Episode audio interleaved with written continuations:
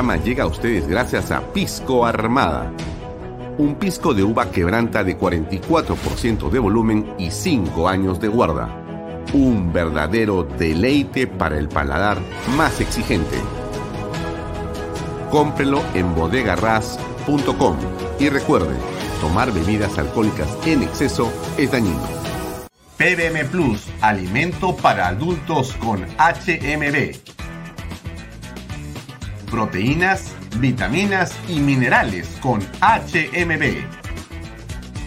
Vainilla y chocolate, que ayuda a mantener la fuerza de los músculos. Visita pbmplus.pe y síguenos en Facebook como PBM Plus y en Instagram como arroba PBM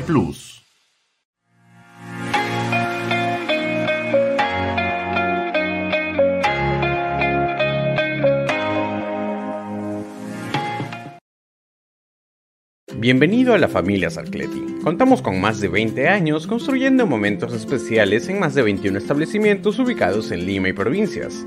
Tenemos la variedad de carta más grande para compartir en familia, con amigos o simplemente tomarte un tiempo para ti. ¿Estás listo para vivir la experiencia Sarcleti? Indupark, lotes industriales desde 300 metros cuadrados. Págalos en 6 meses sin intereses. Indupark Crece con los expertos en desarrollo. ¿Qué tal amigos? ¿Cómo están? Muy buenas noches. Bienvenidos a una nueva edición de Vaya Talks por Canal B, el canal del Bicentenario. Mi nombre es Alfonso Valle Herrera, estoy con ustedes como todos los días a las seis y media. Hoy es viernes 28 de octubre del 2022. Nos puede seguir por mis redes sociales. Saben ustedes, ahí está Facebook, Twitter y YouTube. También estamos en LinkedIn. También estamos, por cierto, en las redes sociales de Canal B. También hay ahí un YouTube, también hay Twitter y también hay Facebook, etc. Tenemos una página web que es canalb.pe. Usted puede encontrar ahí este contenido en directo. Si usted tiene un celular y quiere seguirlo directamente en nuestra página, lo puede hacer. Y también salimos a través de las redes sociales del diario Expreso, expreso.com.p y también eh, salimos a través de PVO y además a través de Canal 95 en Best Cable. Todo esto que le cuento yo es el ecosistema de Canal B. Tenemos redes sociales de quien les habla, redes sociales del propio Canal B, tenemos aplicaciones para celulares donde puede ver usted en cualquier parte del mundo nuestro programa. Tenemos alianzas con medios como es el caso de Expreso y PBO. Y tenemos, por cierto, un eh, convenio con Best Cable y el canal 95 de este operador de cable pasa nuestro contenido 24 horas al día. 24 horas al día. Bien, eh, hoy día tenemos como invitada a Marta Chávez. Eh, Marta Chávez, eh, que duda cabe, es una de las políticas con mayor experiencia en el país. Ha sido no solamente presidenta del Congreso, sino parlamentaria durante mucho tiempo e inclusive ministra de Estado. Entonces vamos a conversar con Marta Chávez para que nos comente la coyuntura y también qué va a ocurrir con Fuerza Popular después de esta, digamos, competencia municipal que ya terminó. ¿Correcto? Vamos a preguntarle si es que ella sabe, si es que ella piensa o qué cree ella que puede ocurrir con respecto de esto. Pero bueno, para hablar del día de hoy rápidamente, les contaré que efectivamente eh, la congresista Kelly Portalatino ha estado feliz porque efectivamente terminó siendo ella la que va a, eh, con mucho eh, entusiasmo y alegría radiante está, es la persona que va a encargarse de ser la ministra de Salud. Es la cota serronista, según dicen algunos, no sé si bien o mal pensados, pero esa es la realidad. Juró y ella dijo, no, de ninguna manera, no hay ninguna cuota por si acaso. Bueno, en fin, eso es lo que siempre dicen los políticos, pero ahí está, eh, según lo que muestran los entendidos, ella es una cuota. Ella dice que de ninguna forma, pero todos sabemos que en el fondo es así. Si es que no ponían a una persona que estaba y era cercana a Vladimir Cerrón, esa bancada podía poner en riesgo a Pedro Castillo. Así funciona el poder, no hay que quejarse, sino hay que apreciar las cosas tal y como son. Otra cosa importante es lo que va a pasar con la misión de la OEA, que va a llegar la próxima semana al Perú y se va a reunir con varias instituciones. Es realmente importante escuchar o ver lo que aquí sucederá. Como lo hemos dicho y no vamos a cansar de decirlo hasta que nos demuestren lo contrario, la OEA viene con un guion escrito, preescrito, preacordado, con el embajador del Perú allá, que es Forsyth, con Almagro y con Pedro Castillo Landa. Todos están ya eh, con la carta de lo que van a ver aquí redactada. Así funcionan las cosas, nos guste o no nos guste. Así es como va a suceder. Y lo otro que termina esta semana con eh, ser parte de la indignación en la que andamos los peruanos, de indignación en indignación, es lo que ha pasado con Petro Perú. Finalmente ha renunciado el señor Humberto Campodónico. Si usted sabe de qué partido es, escríbalo para poncharlo. Pero lo que quiero decir, por supuesto que es de la izquierda, pero le digo ahí un poco para que trabaje un poquito su memoria, me ayude. Pero ¿por qué le digo esto? Porque nuevamente, eh, donde hay dinero fácil en el Estado, está siempre metida la izquierda. La izquierda incompetente, la izquierda inoperante, la izquierda demagógica, la izquierda que dice y tiene discursos de lo más irresponsables que pueden existir y que solamente llevan al perjuicio absoluto siempre de quienes les hacen caso. Históricamente esto es algo, bueno, como lo estamos viendo. Ahora Perú está más que quebrada, ¿no es cierto? Más que quebrada. Y ahora nos piden a nosotros 4 mil millones de soles para financiar las barbaridades de estas personas. Así, aunque usted no lo crea. Pero en fin, no queda otro camino sino que aceptar estas eh, circunstancias. Ahora bien, le pongo el video de la marcha del 5 de noviembre y Inmediatamente después arranca la entrevista con la doctora Marta Cheva. Una pausa comercial y seguimos con la entrevista. Pero va primero este video para que no se olvide que el 5 de noviembre tiene usted una cita que es fundamental. No se lo olvide. La iniciativa Reacciona Perú invita a todos este 5 de noviembre a una gran marcha para repudiar al gobierno Castillo. Este 5 de noviembre basta ya, reacciona Perú. Este 5 de noviembre, basta ya. Reacciona Perú por nuestros mártires y héroes. Reacciona Perú por la libertad y la democracia. Reacciona Perú, colectivos civiles, militares y policiales. Reacciona Perú, ven, te esperamos 5 de noviembre. Hagan una demostración de lo que es el valor de la gente, sobre todo los jóvenes. No dejen de ir, porque ustedes tienen en sus manos el futuro de sus hijos y de sus nietos. Ya nosotros los viejos no tenemos nada que hacer en este partido, pero ustedes sí. Este 5 de noviembre los esperamos a todos. Reacciona Perú, reacciona. Este programa llega a ustedes gracias a Pisco Armada. Un pisco de uva quebranta de 44% de volumen y 5 años de guarda. Un verdadero deleite para el paladar más exigente cómprelo en bodegarras.com. Y recuerde, tomar bebidas alcohólicas en exceso es dañino. PBM Plus, alimento para adultos con HMB. Proteínas, vitaminas y minerales con HMB. Vainilla y chocolate, que ayuda a mantener la fuerza de los músculos Visita pbmplus.pe y síguenos en Facebook como pbmplus y en Instagram como arroba pbmplus.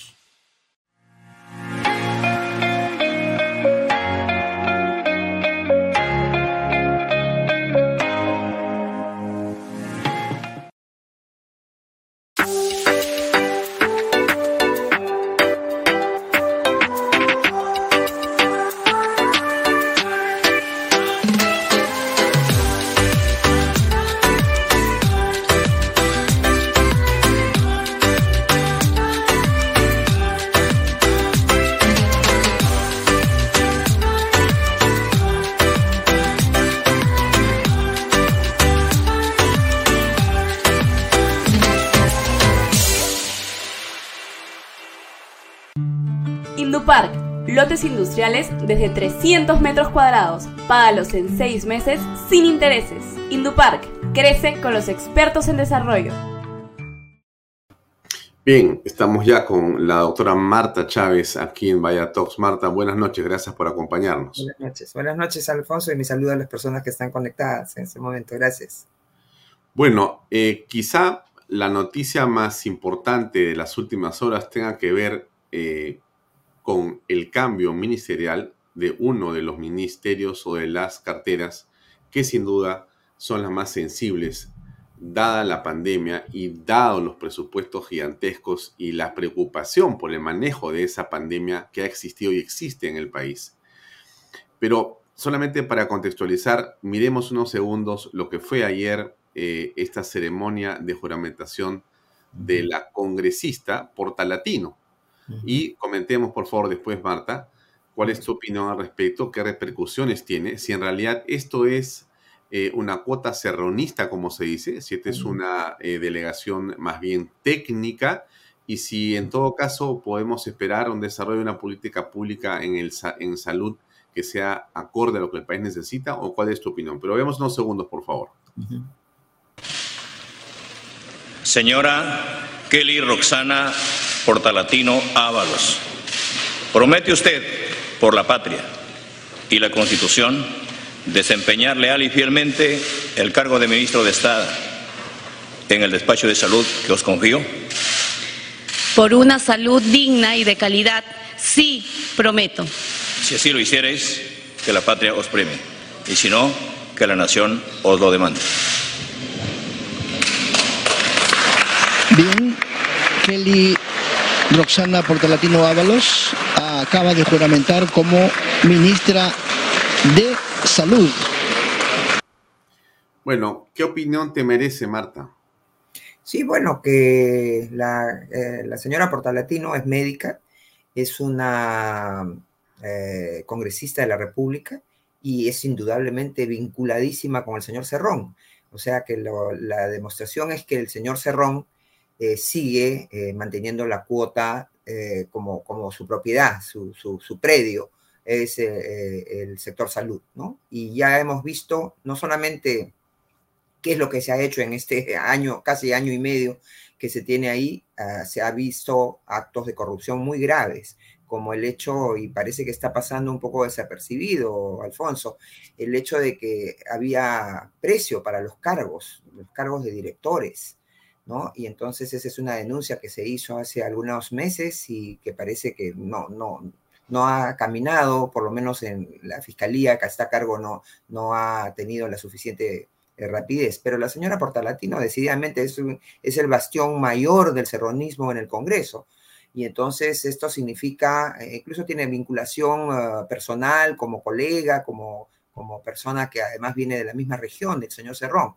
Entonces, yo creo que es, se mantiene ese, ese, Mm. esa participación y creo que el, anterior ministro, el señor López, si no, no me equivoco en el apellido, eh, salió porque creo que eh, no había participado las cosas en las que estaba él mismo andando, ¿no? Entonces, más bien eh, lo han separado, no porque hubiera una cuestión de... de Se fue por la libre.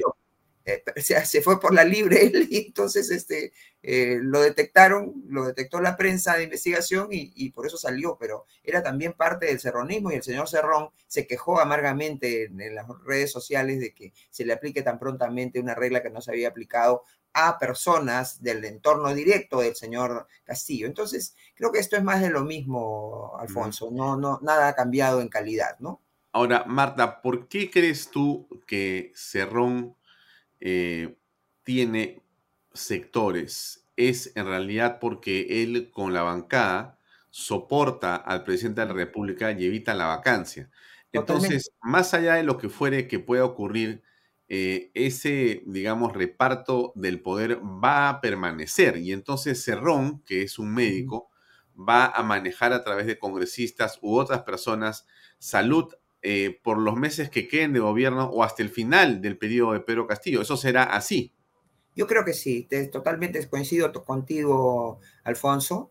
Eh, y, hay cuotas que están reflejadas en, el Congreso. No olvidemos que la señora Verónica Mendoza y todo este grupo que vino con el señor, con el señor este, Descanseco, Javier Descanseco, eh, hace poco la señora Aida García Naranjo, ¿no? que participó como embajadora y ministra de la, de la Mujer en el gobierno de Humala, eh, señaló que ella, ellos habían cerrado junto con Vizcarra el Congreso de la República el año 2019, ¿no? Y entonces, ¿y, quiénes son y quiénes están ahora en el gabinete? Está el otro congresista Sánchez, ¿no? que es del grupo de, la señora Mendoza de Juntos por el Perú, está el Ministerio de la Mujer, donde hemos tenido incluso a la ex esposa de un, de un terrorista convicto, confeso y condenado del MRTA, ¿no?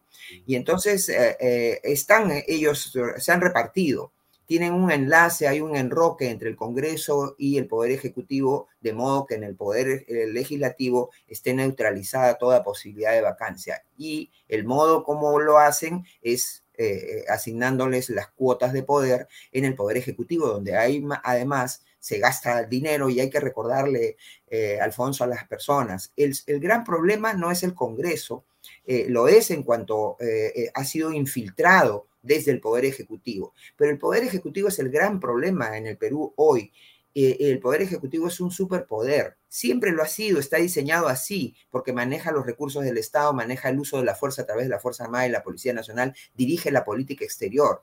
Pero si es mal usado este gran poder y si se neutraliza al Congreso en su potestad de fiscalización para cumplir con aquel diseño que la Constitución trae desde hace desde el inicio de la República, porque acabamos de recordar 200 años de la instalación del Congreso eh, Constituyente del año 1822 y una de las primeras eh, declaraciones que se hizo en ese Congreso, Alfonso, fue el principio de separación de poderes, ¿no? Que significaba además expresaba en normas que dio muy prontamente ese Congreso Constituyente hace 200 años para prohibir que ningún congresista tuviera eh, favores, tuviera negocios, tuviera parientes con el Poder Ejecutivo porque desde el inicio de la República se entendió que el Poder Ejecutivo es un superpoder, es el que maneja, reitero, la alcancía del país, el maneja el uso de la fuerza, y entonces el Congreso está llamado a fiscalizarlo, a servir de equilibrio. Pero si el Poder Ejecutivo ha logrado, incluso creo desde antes de las elecciones, y ha,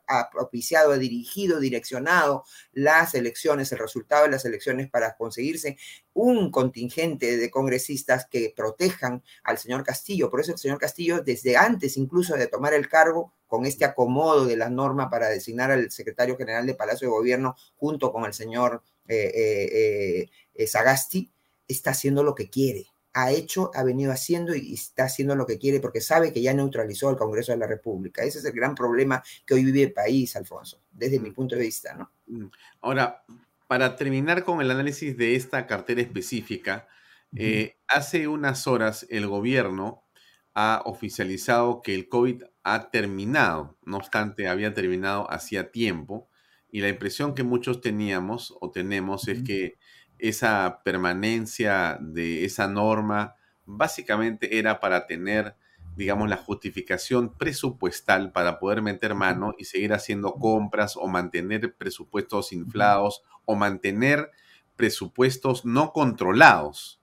En todo caso, eh, aquí se produce una situación extraña porque el señor Cerrón, no obstante lo que hemos visto hasta ahora, y como tú estás, eh, digamos, en la política, eh, eh, activa analizando lo que pasa, te quiero preguntar concretamente, ¿tú conoces en estos 14, 15 meses de gobierno de Pedro Castillo que en el sector salud se haya inaugurado, te lo pregunto concretamente, una posta médica, un eh, hospital, o se haya hecho algo en esa línea desde estos 14 meses o 15 meses de gobierno, porque el señor Cerrón está gobernando, él es un médico. Muy bien, la pregunta es, en el campo de la salud, desde tu punto de vista, ¿ha ocurrido algo en el gobierno de Pedro Castillo? Nada, nada que tenga yo conocimiento. Es más, por los antecedentes, puedo presumir que esta situación indebida va a continuar, porque el propio señor Cerrón, cuando fue presidente regional de, Junín, tuvo problemas, ha dejado como elefantes blancos establecimientos de salud porque, por problemas de corrupción. O sea que vemos que a ellos no les interesa A ellos no les interesa la salud de la, de la población. Es más, el señor Cerrón está condenado nada menos y nada más que por una obra de servicio de saneamiento básico, agua y desagüe eh, eh, para un pueblo de, de, su región.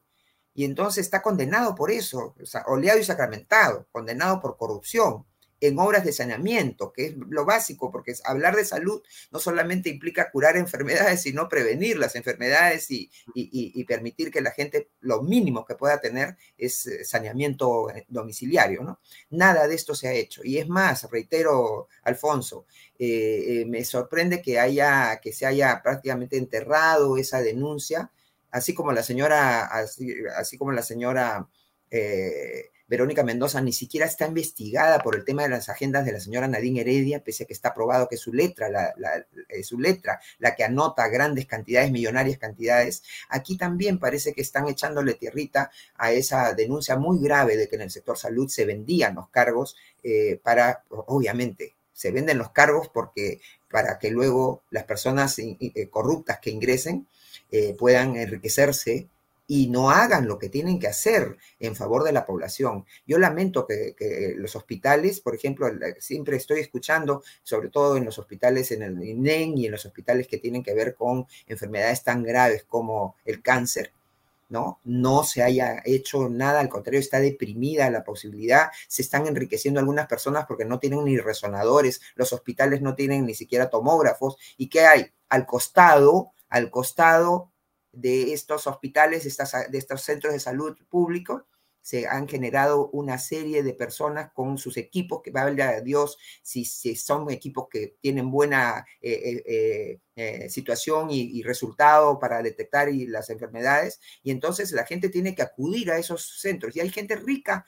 Ese señor Quito mismo me informaban la vez pasada, este señor que se origina la salida de los 70 mil o 90 mil dólares de la salida del anterior ministro de Salud, es una persona que tiene pues una red de servicios de imágenes, ¿no? ¿Y por qué? Porque los hospitales no los tienen los suyos, no, no les interesa reponer. En el hospital Sabogal, por ejemplo, sé, he participado en un caso tratando de encontrarle una alternativa a una señora cuyo hijo por meses no podía hacer eh, eh, no se le podía tomar una imagen al cerebro, el, joven tenía, eh, tenía convulsiones y entonces el tomógrafo, el resonador que tienen en esos hospitales estaba malogrado. Como está malogrado los, los tomógrafos y los resonadores del hospital del niño.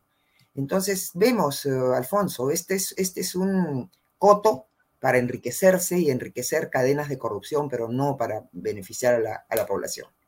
Ahora, en esta circunstancia, eh, hablando del ministro que ha salido, hablando del cáncer, y has mencionado casos dramáticos como los niños con cáncer y en general el sector salud, eh, a pesar de que los presupuestos se han multiplicado, en realidad ha habido un festín de dinero como pocas veces en la historia del Perú o quizá como nunca.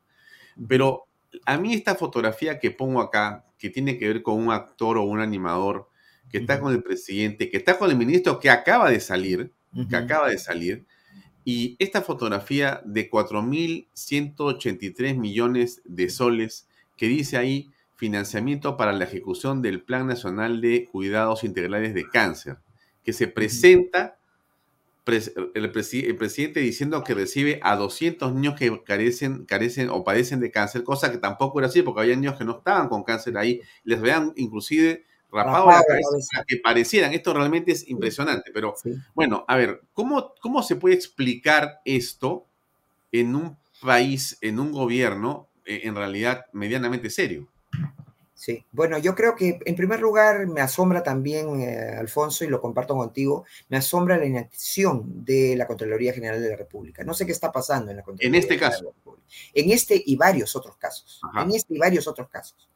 ¿No? Eh, de, de, de, parientes que sacan los medios de comunicación en los informes de, de, fines de semana, parientes, cadenas de parientes, de congresistas, que después que han ingresado al Congreso, sus hermanos, sus esposas, sus, sus, sobrinos, están contratados y, contratan con el Estado por grandes sumas. ¿No? Entonces, eso la Contraloría lo, lo tendría que, ya haber detectado y haber eh, actuado. En este caso concreto, este es un crimen porque ya se ha denunciado, como dices Alfonso, de que, de que ha habido niños a los que los han adaptado, los han rapado la cabeza para que aparezcan niñitos con el, pelo caído por la, por la, por la quimioterapia, ¿no? Eh, eran niños sanos algunos, ¿no? Otros niños que verdaderamente eran pacientes de cáncer han fallecido sin que hubieran recibido alguna, algún apoyo. Estos mil y tantos millones de dólares que este señor irresponsablemente ofrecía y con el cual se ganaba eh, eh, eh, una, una, noticia y no simplemente no le pasa nada. Este caso creo que ni siquiera está en investigación.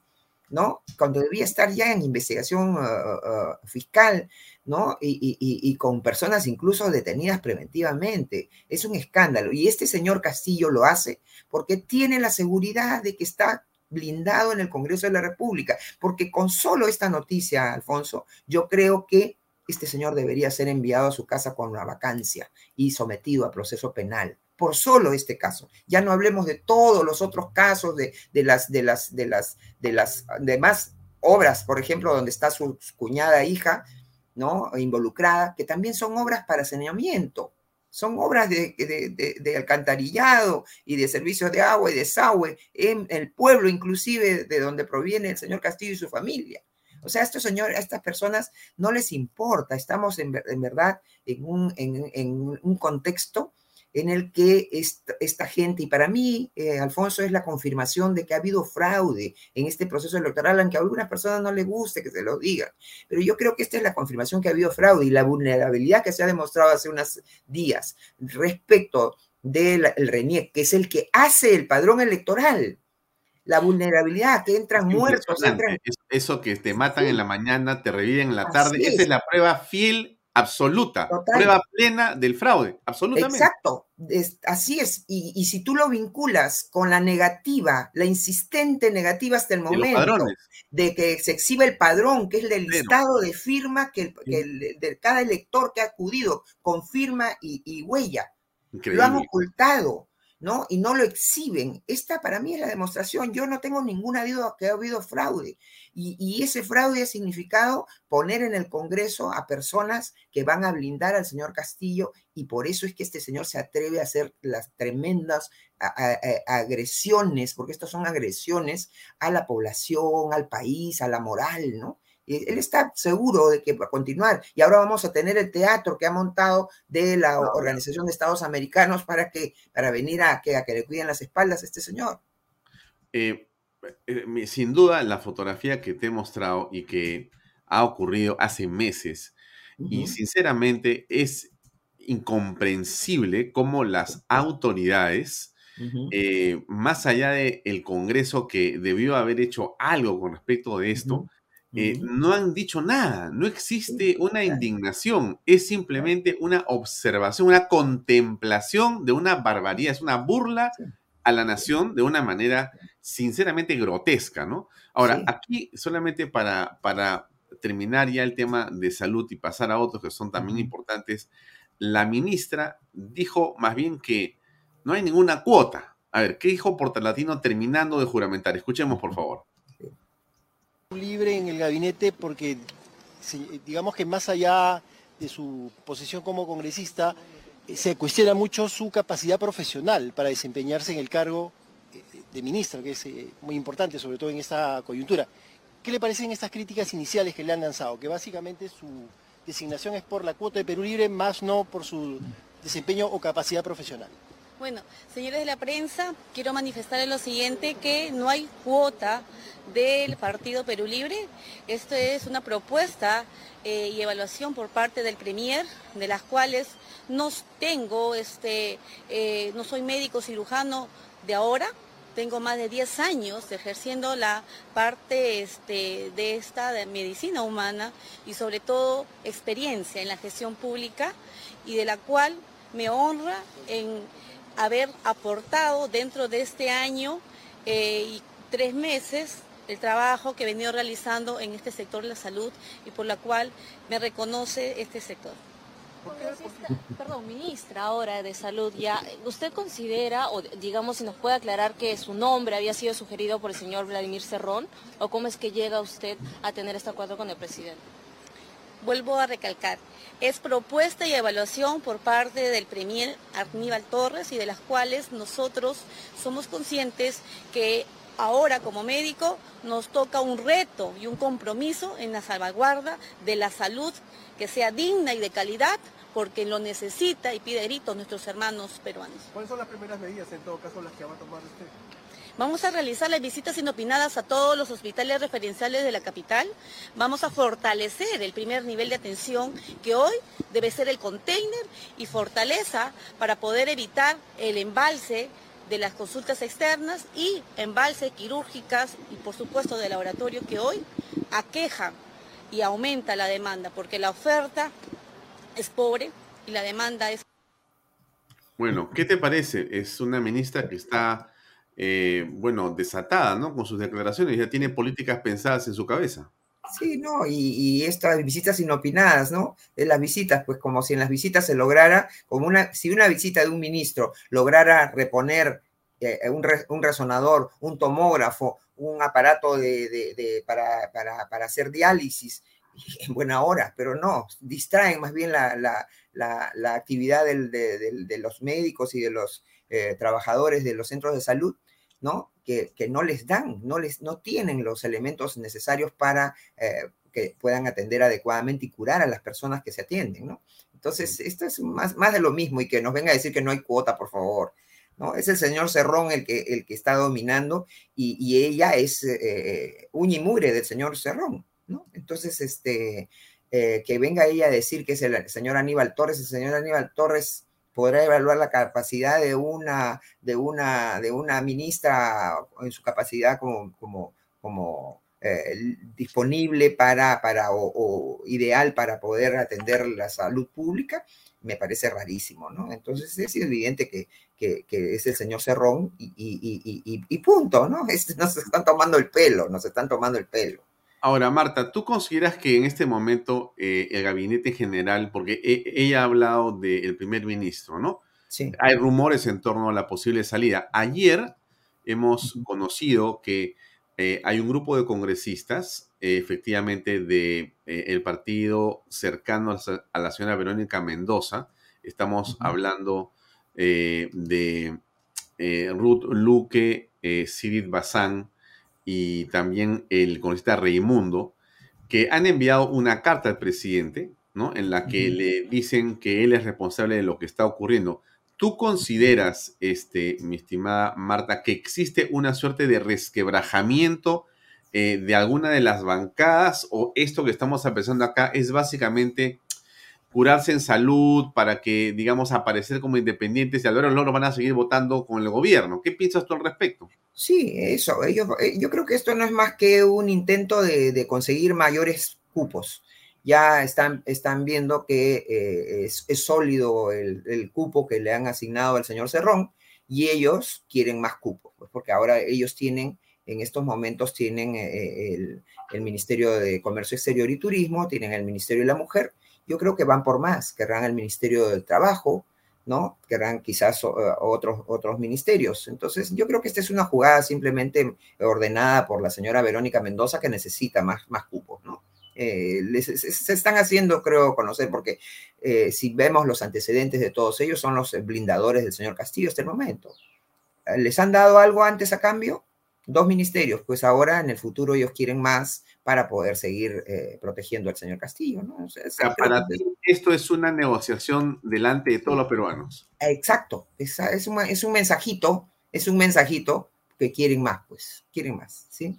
No lo había visto así, pensé que esto podía ser algo sincero, pero tú un poquito más de experiencia y con el ojo fino dices, aquí no hay ningún deseo de corregir, aquí hay un deseo de pedir. Sí, yo no, tengo ninguna duda, Alfonso, que es eso, sí, sí, sí. Bien. Ahora, en esto aparece entonces otra vez la imagen del primer ministro como una imagen cuestionada. Se dice que hay rumores de salida, que ya están, no sé si el padre cansados de él, pero en todo caso que su ciclo se habría cumplido.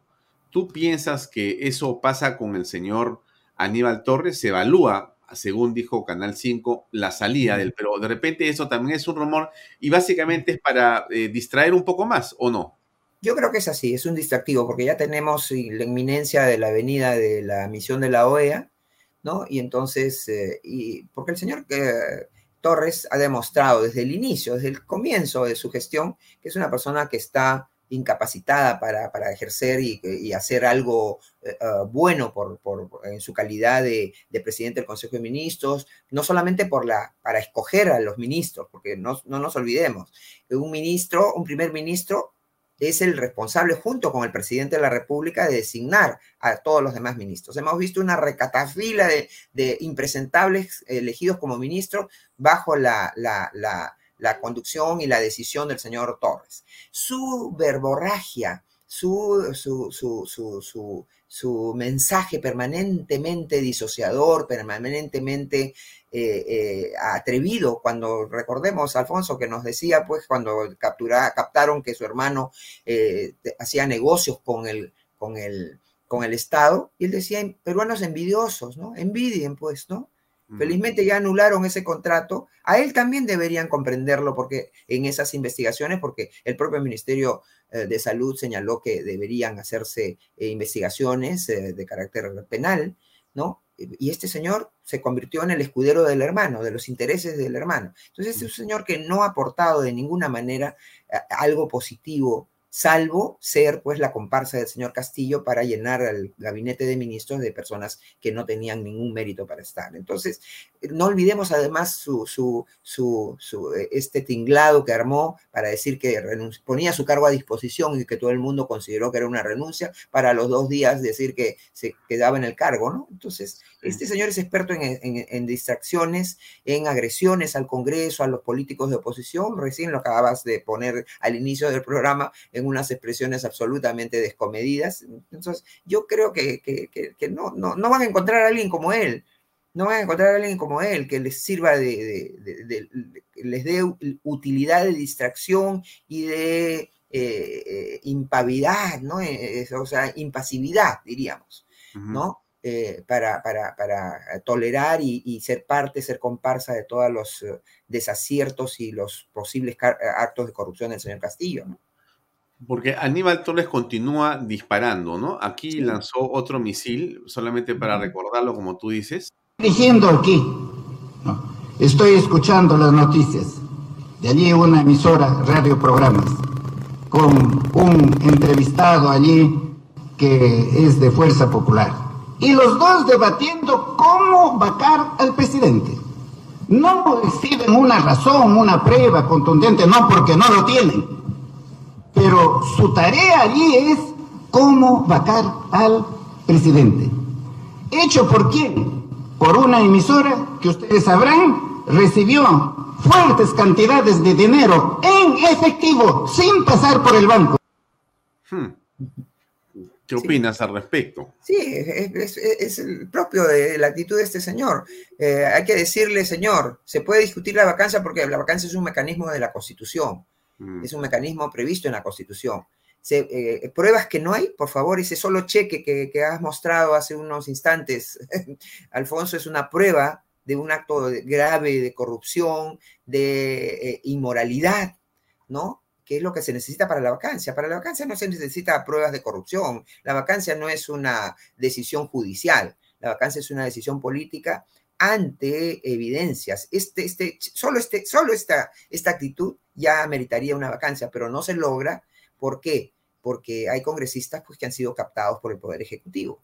¿no? Ya se sabe que hay niñas y niños, ¿no? Como nos hemos enterado uh, por la señora Aida García Naranjo, que es aliada de este gobierno, porque es del partido de la señora, de la señora eh, Verónica Mendoza, que ellos cerraron el Congreso pues el año 2019. Habían lagartitos y lagartos, lagartas y lagartos en ese Congreso también, ¿no? Y, entonces, que eran los, eh, eran los, la, gente aliada de, del, señor, del señor Vizcarra, que fue luego aliada del señor, del señor Sagasti, ¿no? Y, entonces eh, yo creo que, que, el señor Torres pues demuestra con esta eh, eh, facilidad para, para, el verbo malévolo, ¿no? Más de lo mismo, ¿no? Y va a seguir atacando. O sea que yo no creo que lo cambien porque él es una pieza útil. No sé si podrán encontrar una persona que eh, eh, haga también ese trabajo, ese trabajo sucio, ¿no? Ahora, una pieza dentro de todo este rompecabezas donde el presidente, según la fiscalía, es el cabecilla de una organización criminal, parece ser la esposa, parece ser la señora Lilia Paredes, que también está investigada no solamente por los temas relacionados a esta organización donde ella parece la coordinadora, sino también por el tema de su tesis eh, para optar el, grado de magíster, ¿no? Hay también una investigación. En ninguno de los casos, ni el presidente ni ella eh, contestan las preguntas de la fiscalía. Llegan a la fiscalía, hacen en realidad un show, regresan después y dicen, estamos colaborando, hemos eh, aceptado ir a la fiscalía para decir que no vamos a decir nada. Es una cosa curiosa. Pero ayer habló la señora Lilia Paredes, me gustaría ponerlo para comentar. Ella se refiere a lo que ha sido, eh, digamos, la forma en que eh, la Fiscalía ha hecho eh, el vínculo de su participación en todo esto y también de la señora Jennifer Paredes. A ver, ¿qué dijo Lilia Paredes? ¿Cuál es el papel que tiene? Escuchemos por favor un segundo. Siempre voy a estar contenta porque este, sabemos que ella no ha hecho nada, ella siempre se ha preocupado por los más necesitados y es lo que hacemos nosotros cada día, sino que la gente está mal informada, la prensa informa mal. Nosotros no hemos venido a hacer nada, hemos venido a hacer un trabajo limpio, honesto. Nosotros no, no somos delincuentes como nos califica mucha gente. Eso es la, pena y la tristeza que me da que hable así la gente. Mi hija solo se dedicó a hacer su trabajo para la gente que más lo necesita. Eso, eso quiero decir, nada más, muchas gracias. Está indignada, ¿no? Parece que ella dice son inocentes y en realidad la tratan con dureza y la fiscalía parecería que se ha inventado las cosas. ¿Qué piensas al respecto? Cinismo puro, cinismo puro. Porque esta señora eh, claro, aparentaban. Yo me gustaría que pudiéramos poner en algún momento las fotos que se tomaban para la campaña, con su cara así, obviamente ella, la, hija y, hasta, hasta, la pequeña hijita la hicieron participar en una, con unos llantos incluidos, ¿no? En eh, eh, y, sin embargo son unas personas absolutamente altaneras, porque con altanería es que fueron al Congreso, han ido a la Fiscalía, incluso rodeadas de, ronderas, de, personas que también contratan con el Estado, como esta señora supuestamente dirigente campesina que acompañó a, la cuña hija Jennifer Paredes, ¿no? Luego que se ocultara y se ocultaran y obligaran a, a, ocultarla de la fiscalía el día que hubo el allanamiento a Palacio de Gobierno, al día siguiente con toda pompa fue ¿no? rodeada para decir esta es mi fuerza, inclusive ha, trascendido que hasta amenazaba a los policías con ponerlos con los ascensos y la disponibilidad. Pero esta señora Paredes, hay que decirle, no es la prensa la que inventa, que le pregunten a los señores Espino, los amigos cercanísimos que han sido utilizados por, para actos de corrupción por millones, ¿ah? porque no es 100 mil soles, no es 20 eh, mil soles, son millones y para obras de saneamiento. Eh, eh, no es la, la, prensa la que le ha encontrado sellos con los cuales de comunidades, sellos de municipalidades a la señorita Jennifer Paredes. Es, es, ahí, no, ahí todavía están cantando, eh, contentos, ¿no? Hay una, hay una foto en la que están con la, mirando, al, sacando la barriga, metiendo el pecho, eh, eh, mirando para el piso, con, con, el señor, con el señor Castillo, con su sombrero, que, que revela pues cuánto estas personas han simulado, cuánto han simulado y, altaneramente le dicen a la población, porque van, utilizan todos los viajes del presidente de la República, ¿no? Y hablando del avión presidencial y los vuelos este, hasta helicópteros, se han hecho una, una, una pista de aterrizaje de helicópteros al lado de su casa, allá en, en, Chota, ¿no? han llevado a personas inclusive buscadas por, requeridas por la justicia. Y entonces, cuando van a todo, en todo el Perú, dicen, sí, vamos a dar la cara a la justicia. Y como bien has dicho al presentar la, esta noticia, Alfonso, cuando van, cuando han ido al Congreso, cuando han ido a la Fiscalía, dicen, por orden, por recomendación de mi abogado, eh, voy a guardar silencio. Es un derecho guardar silencio, está previsto, pero que no vengan a decir, pues, a la gente, a engañarla, diciendo voy a presentarme y voy a hablar ante la fiscalía, y cuando van a la fiscalía dicen voy a guardar silencio. Que le digan a la gente, pues sí voy a la fiscalía solamente a hacer teatro con centenares de policías, porque cuando esta señora Paredes fue a visitar, hizo una visita al penal donde estaba preventivamente detenida eh, su cuñada hija eh, o su hermana hija en este caso, eh, Jennifer Paredes, se fue con toda la parafernalia usando los carros, no fue en su taxi, ¿no? Ni siquiera con la ropa adecuada para las visitas que exigen falda, ¿no? se fue con con carros, con carros y seguridad proporcionados por el Estado a hacer una visita a una detenida, ¿no? Entonces, ese es, el cinismo, la falta de respeto, ya han perdido todo límite. Esta señora que no habla ni siquiera bien el castellano, ¿qué idioma, qué idioma habla? Adicionalmente del castellano, que puede ser un quechua, que puede ser alguna lengua incluso autóctona del Perú, eh, o, el inglés o el francés o el alemán, que es lo que la ley exige para que alguien tenga un, grado de maestro, un grado de magíster. Esta señora no lo tiene. Entonces, eh, eh, sencillamente ya yo, yo quiero que no me dé rabia escuchar el cinismo de estas personas. Yo solamente sigo confiando en que ya sea por decisión de la, de la Fiscalía o apoyados en las investigaciones de la Fiscalía, el Congreso de la República logre alguna medida que ponga fin a el festín de esta, yo sí creo, más que presunta organización criminal, donde están participando no solamente el señor Castillo, la señora Paredes, la sobrina, los sobrinos, los, los, los parientes y los amigos más cercanos, ¿no? Ahora, para ir entrando al, final de la entrevista, Marta, agradeciéndote por tu tiempo, eh, se está organizando para las próximas semanas, específicamente para el 5 de noviembre, una marcha, nueva marcha, eh, y bueno, hay varios organizadores, eh, no hay ningún partido político por lo menos conocido, y déjame poner el video de 30 segundos y después preguntarte, bueno, ¿qué piensas tú? ¿Qué piensas de Fuerza Popular participando en estas marchas o no? Te lo pongo para comentarlo, por favor. Quien quiere cambiar la constitución, destruir las instituciones y aferrarse en el poder debería seguir gobernando? Quien ataca a la prensa independiente, contrata operadores para perseguir a periodistas y dinamita sistemáticamente la libertad de expresión, ¿debería seguir gobernando? Quien denigra a la Policía Nacional y promueve a sus malos elementos para servirle incondicionalmente, ¿Debería seguir gobernando? Quien nombra a delincuentes y pone en el gobierno terroristas sanguinarios, ¿debería seguir gobernando? Quien deshonra a las Fuerzas Armadas y pretende someterlas, ¿debería seguir gobernando? Este sábado 5 de noviembre, digamos, basta ya. Basta ya. Basta ya. Basta ya. Basta ya. Reacciona Perú. Reacciona Perú. Reacciona Perú. Reacciona Perú. Reacciona Perú. ¿Qué piensas al respecto de esta convocatoria? Bueno, me parece muy bien, es necesario eh, seguir manteniendo eh, a la población que no es de izquierda, porque la izquierda ha demostrado aquí que es una izquierda corrupta, ¿no? Eh, que pueda ganarle a, las calles a, los que tradicionalmente pues las ocupaban, ¿no?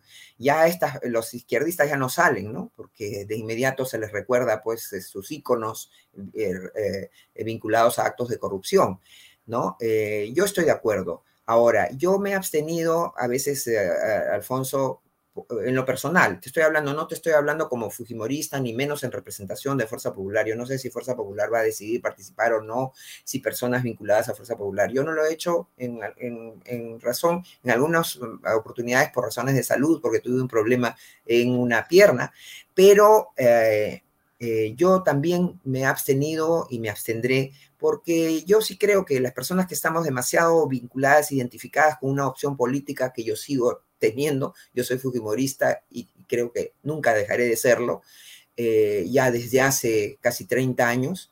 Y, eh, pero no quisiera que, que, se, que somos personas que a veces somos controvertidas, eh, que generamos antis y, y, y a favor así intensamente, Yo, yo en mi caso me prefiero abstener, pero decididamente apoyo y en lo que pueda este, replico, repito, este, pero sí me gusta ver que haya alternativas distintas. Ahí veo personas que han formado parte de la Fuerza Armada, de la Policía Nacional, periodistas, jóvenes que están incursionando en la política, con los que no tengo total, total, total concordancia, ¿no? Este, con el señor, con joven Gersi, no tengo total concordancia en algunas posiciones, pero me, parece valiosa su, su, participación, como espero que haya muchos más jóvenes. Creo que se necesitan más jóvenes y más personas que, que ingresen al tema político. Eh, ya todas las personas están, participan en, política. Yo siempre les digo a mis alumnos en la universidad, porque a algunos les digo, ustedes hacen política y todos te dicen, no, oye, pero ustedes votan ustedes eh, eh, van a votar. Ese es un ejercicio político importantísimo. Y aun cuando deciden no ir a votar, están dejando que otras decidan por ustedes. Ustedes están haciendo política y más vale que la hagan activa y que se informen bien y que puedan participar y en algún momento piensen que pueden también participar en campañas políticas y, y, y, ser candidatos a posiciones desde los municipios, los gobiernos regionales y, por qué no, en las instancias nacionales. ¿no? saludo esta iniciativa. Eh, estamos, eh, por cierto, nosotros también desde Canal B haciendo lo posible por entusiasmar a la gente para que esté presente.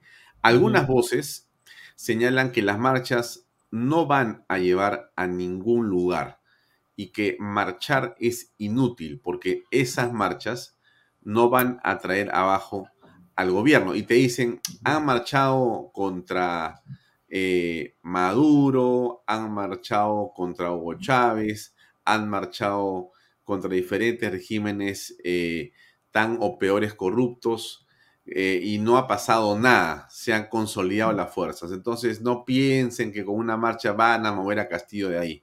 ¿Qué piensas al respecto? Estoy de acuerdo, porque no es solo con una marcha, pero es parte de todo una, una diríamos, un, un programa eh, que implica también, de alguna manera, eh, tratar de eh, animar a los congresistas que puedan estar indecisos, ¿no? Implica también expresar, ahora sobre todo que viene esta misión de la OEA, que dicen que se va a entrevistar con tirios y troyanos, ojalá, ¿no? Mm. Que si hiciera un trabajo transparente, terminaría diciéndole al señor Castillo, oiga, usted no tiene derecho a pedir la activación de la Carta Democrática Interamericana porque no se cumplen las, condiciones y porque el generador del problema eh, contra la institucionalidad democrática y contra un adecuado ejercicio del poder es usted y su gobierno y las personas que lo acompañan.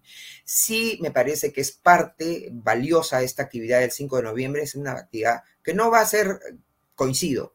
Eh, eh, en base a eso no, no va a ser. Y es más, se toman riesgos ¿no? De que puedan infiltrarse a personas violentistas en, esas, en, esas, en esas manifestaciones. Pero yo saludo eh, la decisión y me emociona muchas veces que veo a personas adultas, a excombatientes de las Fuerzas Armadas, incluso con discapacidad permanente, asistir, eh, eh, viejos miembros de las Fuerzas Armadas, me emociona muchísimo, al lado de jóvenes, ¿no? Eh, eh, me, parece, me parece importante.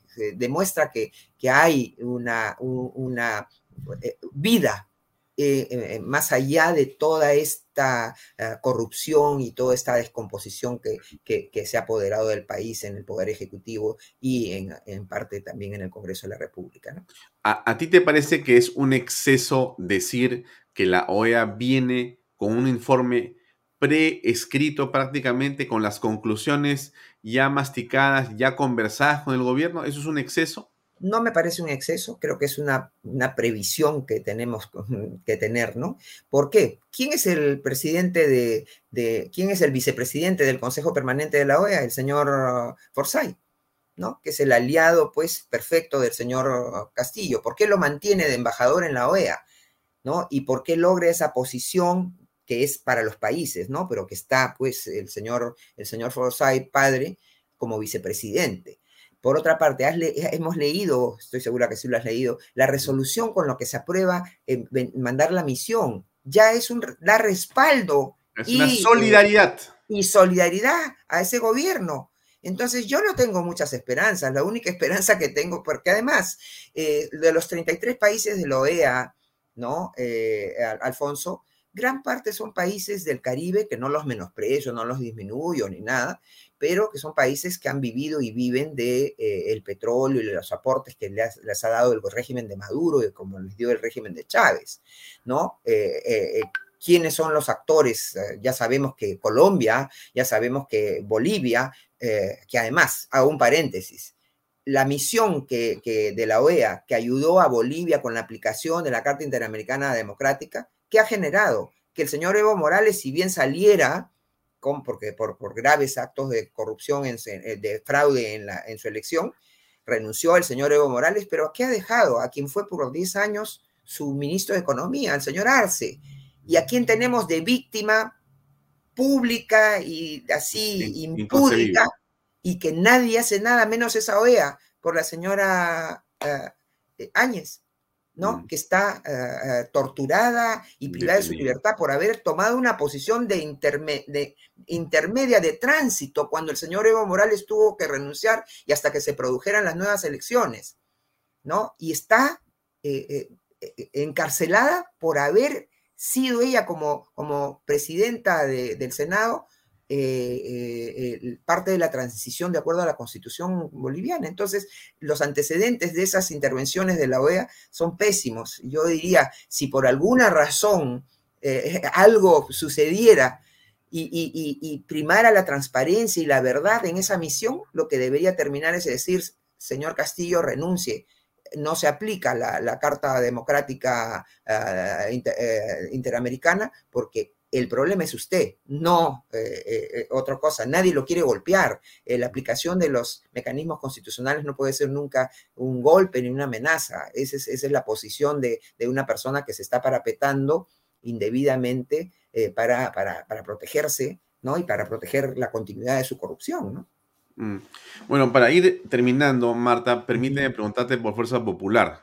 Has recordado tu militancia de más de 30 años. Y déjame entonces preguntarte lo siguiente. En la elección municipal, ¿qué pasó? Eh, Keiko señaló que no presentarían candidato a la alcaldía de Lima, cosas que hicieron. En opinión de muchos, eso permitió el triunfo de Rafael López Aliaga. Sin embargo, lo que llama la atención es que las otras fuerzas que podrían, digamos, estar en el mismo espectro de votación, hablo de el partido Avanza País sí presentaron y no retiraron la candidatura, no obstante, digamos, que se sabía que estaba López Alaga adelante y muy atrás estaba Avanza País, en realidad finalmente terminó creo que en cuarto o quinto lugar, pero sacó un grupo de votos que pudo hacer la diferencia y puso en riesgo el triunfo de López Alaga, o sea, de la derecha, y pudo ganar Urresti o las fuerzas pro Castillo. Entonces se ha estado en realidad jugando con fuego y en el borde, en el límite.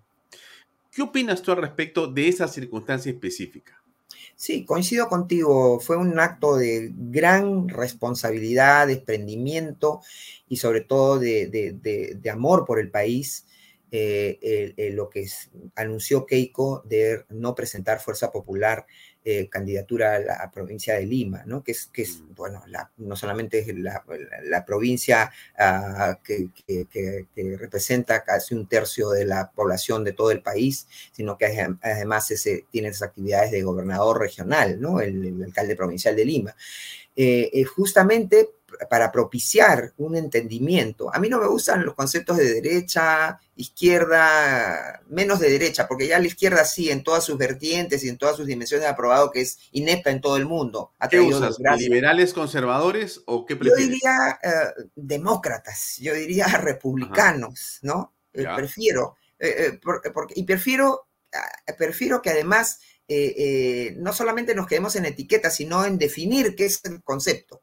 ¿No? Y yo cuando me preguntan, yo diría, aquellos que están, yo antes que decir demócratas o republicanos o, de derecha, yo diría eh, eh, aquellos que creen en los valores que están recogidos en la Constitución, porque ahí están recogidos todos los valores. Totalmente. De, derecho a la vida. La vida, la familia, la, Fuerza Armada, la Iglesia. Exacto. Entonces yo diría constitucionalistas, ¿no? Constitucionalistas de, o defensores de la constitución vigente. O sea, pro Carta Magna. Eh, pro Carta Magna, pro, Carta Magna vigente, ¿no? Y, entonces, eh, eh, yo sí creo que, y eso mismo, ese mismo juego que tú señalas de, poner en riesgo, a veces por el, por el afán de querer tener presencia, se pone en riesgo también eh, una, una, elección. En el Congreso lo hemos vivido también, en la elección de julio y en, la elección, en la renovación una, de, la, de la, del cargo de presidente se ha vivido también ahí, hemos vivido todas estas, y por eso que Fuerza Popular tampoco ha deseado tentar la presidencia del Congreso, ¿no? Y, y buscando que conformar y, aglutinar a las fuerzas que no son las de Castillo, ¿no? Y, en, y, a veces se ha mal comprendido eso, ¿no? A veces se ha mal comprendido eso. Yo, por ejemplo, discrepo muchísimo, es más, creo y me quejo mucho personal y privada y públicamente con, con, Rafael López Aliaga porque muchas veces agrede al Fujimorismo gratuitamente, ¿no? Pero yo he votado por él. Yo eh, eh, sé de muchos Fujimoristas que han votado por él, muchos Fujimoristas. No porque Fuerza Popular lo hubiera ordenado, sino por la convicción de que sabíamos que no se podía pues, permitir que una persona como Urresti, defensor de la señora Nadine Heredia y de la gran corrupta de Villarán, eh, eh, aliado de este gobierno, ¿no? como fue aliado del señor Sagasti, pudiera llegar, menos el hijo del señor Forsyth, que ya sabemos que es que, no solamente la incapacidad personal que el hijo tiene, sino también a qué juega y cómo su padre lo, es el títere de, que, el gran titiritero del señor Forsyth, hijo es el señor Forsyth, padre que es el aliadísimo del señor Castillo. Entonces, yo saludo esa, a veces se ha incomprendido también esa, esa actitud, inclusive hasta la incomprensión, Alfonso, a veces viene del propio partido, porque a veces eh, dirigentes zonales, dirigentes eh, eh, también dicen, pero ¿por qué no? Pero es que hay que mirar el bosque, ¿no? Hay que mirar el bosque y creo que el Fujimorismo nuevamente ha dado una muestra y espero que siempre siga dándola desde sus inicios, en todo momento, una muestra de mirar los intereses del país más allá de los intereses de grupo o de personas. Mm, porque ha señalado varios momentos estelares y quiero simplemente regresar para repreguntar lo siguiente, ¿no? Cuentas lo que pasó en el 2021, hay una división eh, lamentable porque si sumas las fuerzas de la derecha, no había de repente ni siquiera segunda vuelta. Y después eh, ocurre en el Congreso, hay un debilitamiento de la derecha por una suerte de primacía de los egos en lugar de las ideas y de los consensos serios y maduros. En la municipal ocurre lo mismo, ocurre lo mismo, pero ahora vamos escuchando nuevamente que hay personas que dicen, no, ahora yo voy a ser el que va a unir cinco partidos, yo voy a ser el que tiene una visión distinta, y en lugar de buscar cómo agrupar, vamos viendo que cada uno comienza a lanzarse por la libre otra vez. Entonces da la impresión de que esto va a terminar peor. ¿Qué reflexión te merece eso? Sí, me llama la atención, sí, me llama la atención ese, ese, ese, anuncio que se hizo hace menos de una semana, ¿no? De que avanza país y con un líder que, que o que ya dejó, incluso que ya ni siquiera está en avanza país, ¿no? Pero, pero un líder que cree que puede aglutinar y que puede cometer la, el, el tremendo, el, la tremenda ingenuidad de llevar a los operadores del señor Castillo, como fue en, la elección del 2021 con el señor Terry, ¿no? Este, que era un operador, un, infiltrado prácticamente, ¿no? y entonces, eh, sí, me llama la atención esa, esa aparente ingenuidad, pero que creo que tiene mucho que ver eh, con, con, egos, con egos. Sí, ese es el gran peligro, ese es el gran peligro en la política, lo he visto permanentemente. Y, el presidente Fujimori nos alertaba siempre, desde el primer momento que yo casi lo conozco al presidente Fujimori, y nos decía, cuidado con las metamorfosis, cuidado con las personas que abandonan los principios solo por eh, encumbrarse ellos. Hay que mirar siempre el, horizonte y lo que es conveniente para el país, ¿no? Entonces, mm. sí, pero eso es un riesgo permanente, es un riesgo permanente. Mm, hay, hay, una frase de Winston Churchill que justamente leía yo ayer y que me hacía recordar esto que dice lo siguiente, el problema de nuestra época consiste en que sus hombres no quieren ser útiles, sino importantes. Ah, sí. Sí, o sea, claro. primero yo, segundo yo y tercero yo, ¿no es cierto? y en lugar de ser ¿para qué sirvo? Ahí va mi contribución, ¿no? ¿Qué, qué piensas de esto? Sabia, sabia esa reflexión de Winston Churchill, ¿sí? Eh, me parece que las personas tenemos que buscar ser útiles. A mí, por lo menos en lo personal, siempre me ha gustado apoyar, eh, no, no, no, no disputar liderazgo, sino apoyar y ser útil, porque creo que al final eh, por eso nos dan los talentos, la vida, nuestros padres, nuestro propio esfuerzo nos permiten adquirir talentos que tenemos que poner al servicio de de los demás, ¿no? Más que un protagonismo personal y muchas veces los que quieren protagonismo personal ni siquiera se esfuerzan por prepararse, por ser útiles, ¿no? Yo creo que es una reflexión, no la conocía, pero coincido totalmente con la reflexión que tú, que tú nos compartes, este, Perfecto. Para terminar solamente la última pregunta, ¿cómo ves a Keiko Fujimori? Sí, la veo en primer lugar siempre con, con mucho, con ¿Ya puedes hablar con ella? Porque creo que estabas prohibida hablar con ella. No, no, no, ya no, felizmente, ya no, oh, ya no. sí, eso, esa, prohibición absurda desapareció, felizmente. La, veo muy bien eh, en lo personal, en lo político, con una gran fuerza. Admiro esa gran fuerza que ella tiene porque eh, los obstáculos que se le presentan a ella como política y en su propia vida personal son enormes.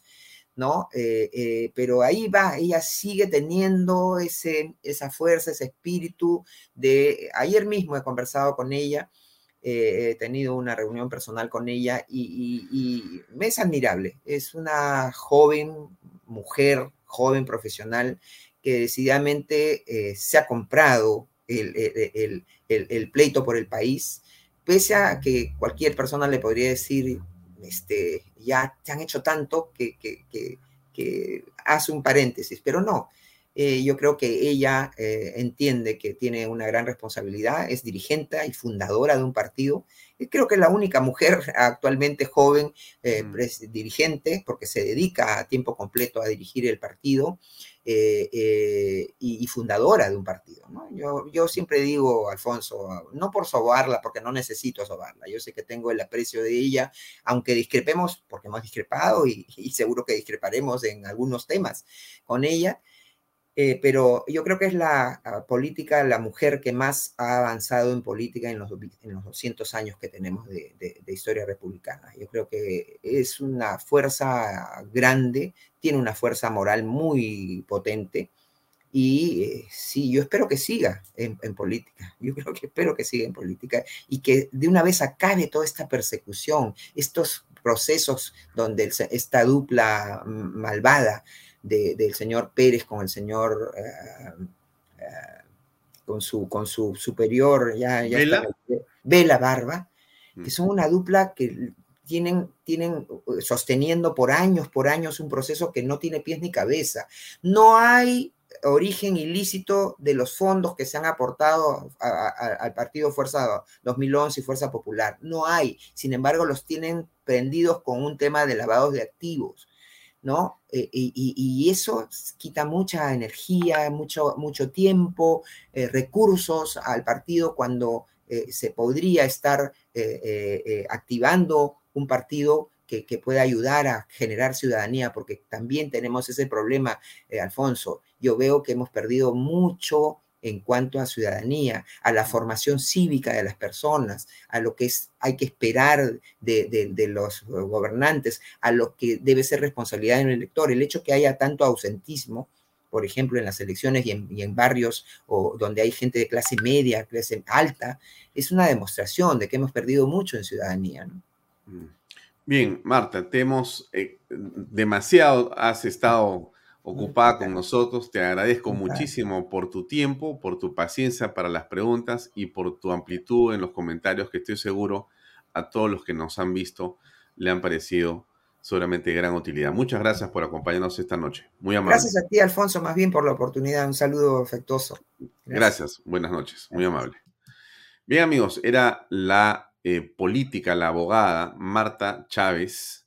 Hemos tenido una amplia conversación eh, un poco más de una hora, una hora y 40 segundos, pero muy interesante. Creo que usted tiene ahí una visión extensa de, desde varios eh, puntos de vista, pero eh, de varios temas, ¿no? Que son los temas en este momento que están, digamos, en la coyuntura política. Interesantes las reflexiones en torno a esto que sí yo quiero insistir, ¿no? no es menos ahora el momento de los personalismos, de los egos, de los yo primero.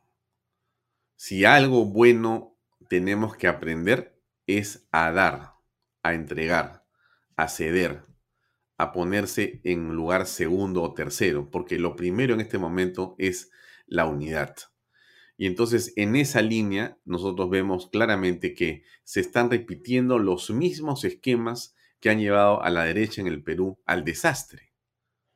Reflexione usted bien en lo que pasó en el año 2016.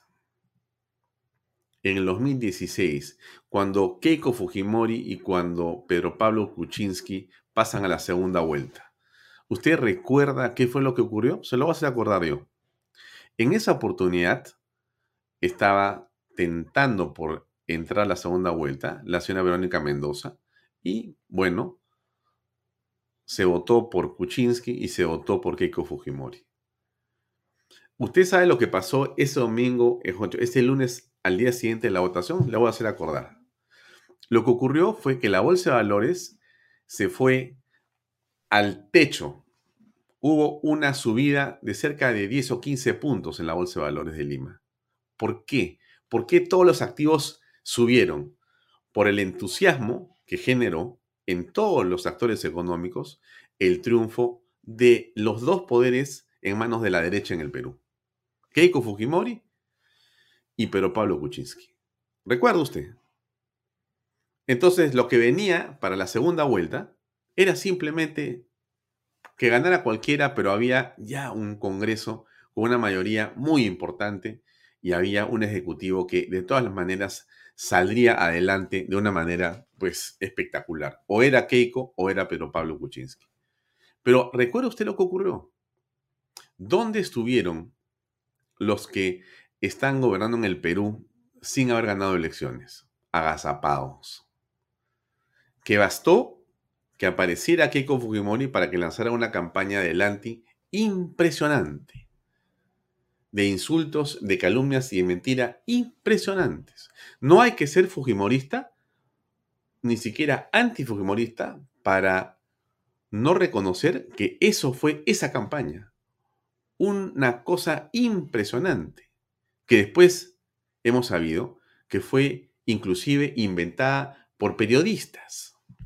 Inventada por periodistas, calumnias, para que no ganara Keiko Fujimori y para que ganara el señor Pedro Pablo Kuczynski, detrás de quien se iban todo un grupo de los que gobiernan pero nunca ganan elecciones. Entonces, ¿qué fue lo que pasó después? Estamos viviendo en este momento las consecuencias tristes de malas decisiones que se tomaron ahí. No hemos tenido la capacidad para encontrar el sentido real de nuestra responsabilidad en el voto y los líderes no han entendido eso que dice Churchill, que hay momentos en los cuales tú tienes que ser útil a una causa, no importante en la trascendencia o en tu vida. Y, increíblemente, tu utilidad, esa es la importancia, no otra cosa. Entonces, producida esa circunstancia tan asiaga, tan, tan triste, hemos visto un gobierno realmente hay un enfrentamiento pertinaz, inútil y destructivo para el país. Y después hemos entrado a un Vizcarrato que ha sido un nido de corrupción. La pandemia ha sido a lo que pudimos haber sorteado, usted tiene que reconocerlo. La pandemia pudo haber sido sorteada de una manera mucho menos dramática y mucho menos fatal. Hay 200.000 muertos. El señor Vizcarra tendrá por amor de Dios, que en algún momento de la historia ser puesto en un banquillo de acusados y ser juzgado, él y sus de Estado. Un país no se puede llamar decente con una cosa como la que se hizo en la pandemia. 200 mil muertos no debieron ser, porque se robaron la plata, porque se tiraron la plata, porque hicieron gastos que eran absolutamente irresponsables. Porque cogieron el famoso fondo de estabilización fiscal de 10 mil millones de dólares y se lo birlaron, se lo tiraron.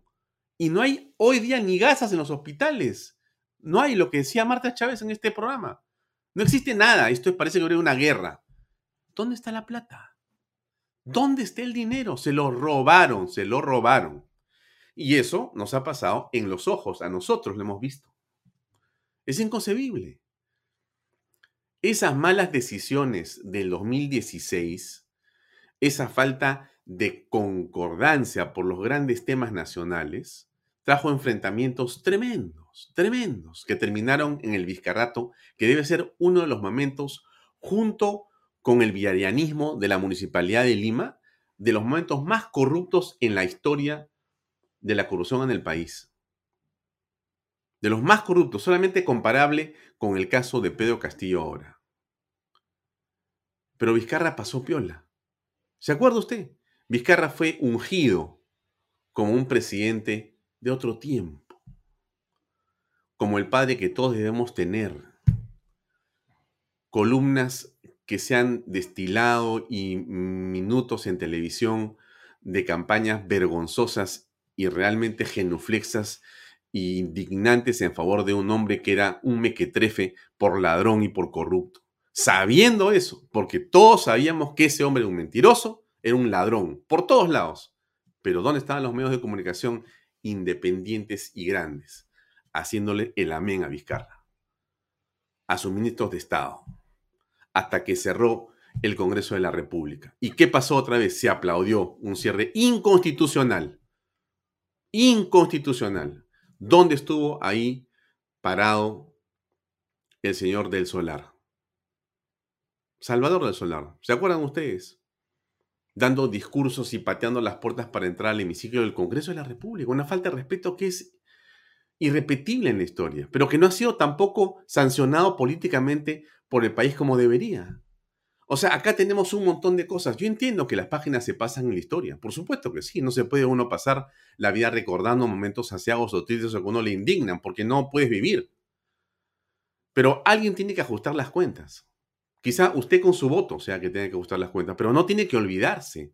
Porque los peruanos no podemos quejarnos si tenemos mala memoria. No te puedes quejar. Aguante entonces en silencio. Rumia tu tristeza y tu frustración, pero no digas esto está mal, porque parte de lo que está mal es culpa de los que votan.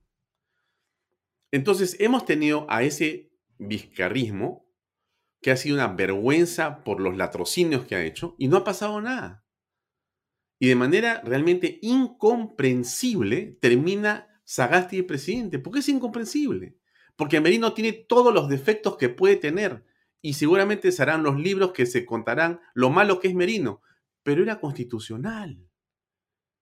Era tan constitucional como Pedro Castillo, a pesar del fraude que todos estamos sospechando que ocurrió, como recordaba ahora Marta Chávez.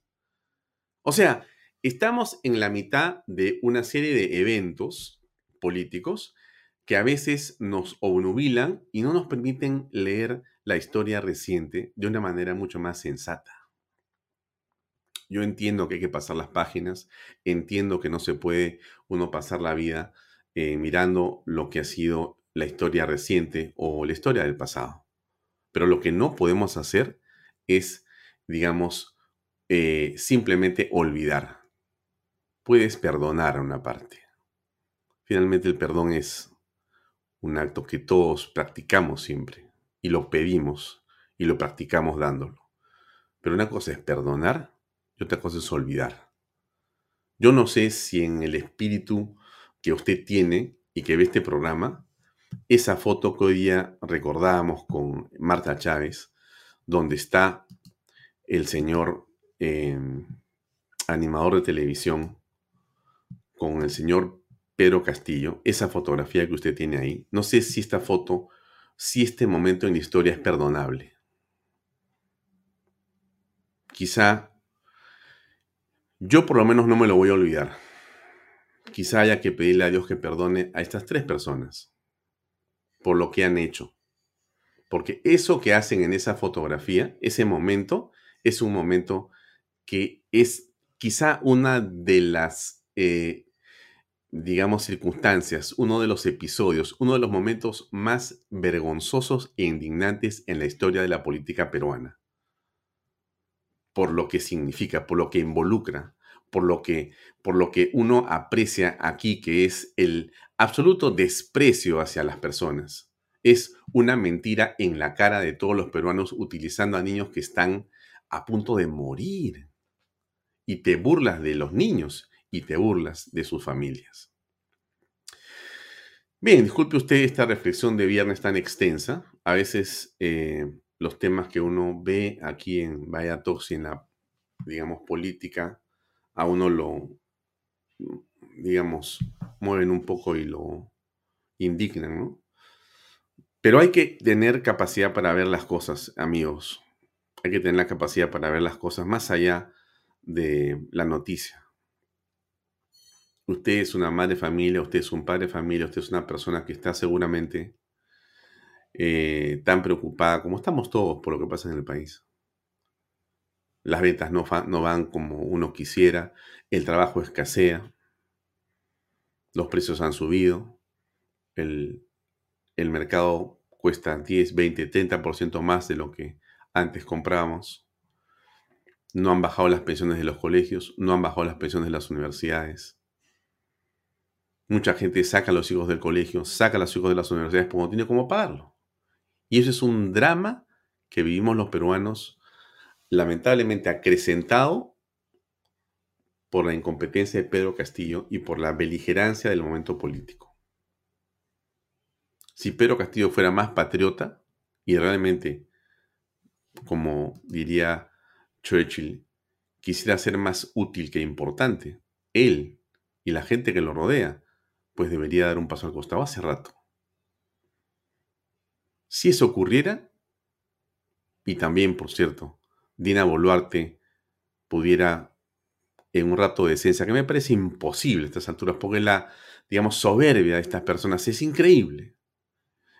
Soberbia además que se acrecenta por el hecho de que toda la gente que los rodea, como no quieren perder la mamadera, están arrollados diciéndole, usted es lo máximo.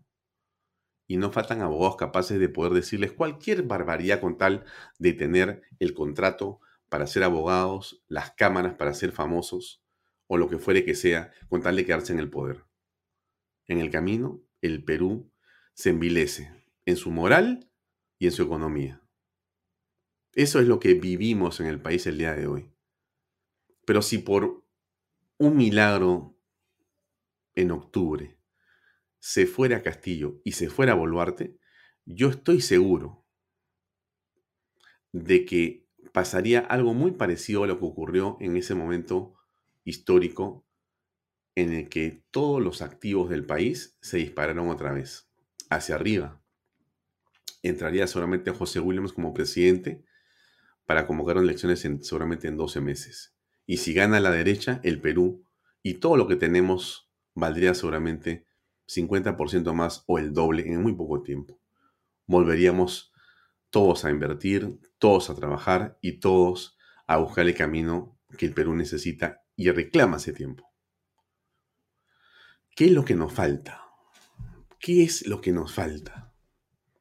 ¿Qué parte en la historia nos hemos, digamos, salido del track? ¿Por qué nos hemos escapado de la línea que deberíamos tener? Hay una parte de la derecha que tiene la culpa, la mercantilista. Hay una parte que tiene la culpa. La derecha mercantilista es tan o más perjudicial que todos los que juntos, se lo digo. Hay que alejarse de la derecha mercantilista. No puede estar cerca del poder bajo ninguna circunstancia. Hay que identificarlos, señalarlos y ponerlos al margen. ¿Por qué? Porque no se puede lucrar con los bienes, con los servicios. No se puede hacer lobby para beneficios personales de empresas. Eso es una barbaridad en un país como este. Además, le digo una cosa, no se necesita hacer eso. Ganen sus utilidades honestamente, paguen sus impuestos completamente, hagan labor social, sean empresas responsables, no en el discurso, en la realidad. Dejen de estar haciendo lobby con los congresistas tenemos un futuro fantástico, fantástico en el, en el Perú, fantástico. Lo que necesitamos es eso que dice Churchill. El problema en nuestra época consiste en que sus hombres o sus mujeres no quieren ser útiles, sino importantes. No quieren ser útiles, sino importantes. No. No hagamos eso, estimados amigos. Lo dejo ahí. Le agradezco mucho. Disculpe usted la perorata del final, quizá porque es viernes. Ahora viene eh, el padre Gaspar. El sábado hay misa en la mañana. En la noche se repiten nuestros programas y resúmenes por nuestras redes sociales. Le agradezco muchísimo por acompañarnos. Seguimos nosotros a toda máquina, por supuesto, llenos de entusiasmo y llenos de alegría. Le agradezco mucho por la compañía de esta semana. Siempre, siempre es bueno. Eh, a todos nuestros auspiciadores, nuestro agradecimiento máximo. Ya saben que si ustedes quieren poner publicidad en este canal y en este programa, pueden llamar a Alejandro Arana al número 979-351-439. 979-351-439. Los dejo ahí. Nos vemos el próximo lunes a las seis y media para seguir reflexionando sobre el país aquí en Canal B, el canal del Bicentenario. Buen fin de semana. Que Dios los bendiga. Buenas noches. Este programa llega a ustedes gracias a Pisco Armada. Un pisco de uva quebranta de 44% de volumen y 5 años de guarda. Un verdadero deleite para el paladar más exigente. Cómprelo en bodegarras.com y recuerde, tomar bebidas alcohólicas en exceso es dañino. PBM Plus, alimento para adultos con HMB. Proteínas, vitaminas y minerales con HMB. Vainilla y chocolate, que ayuda a mantener la fuerza de los músculos. Visita pbmplus.pe y síguenos en Facebook como PBM Plus y en Instagram como arroba PBM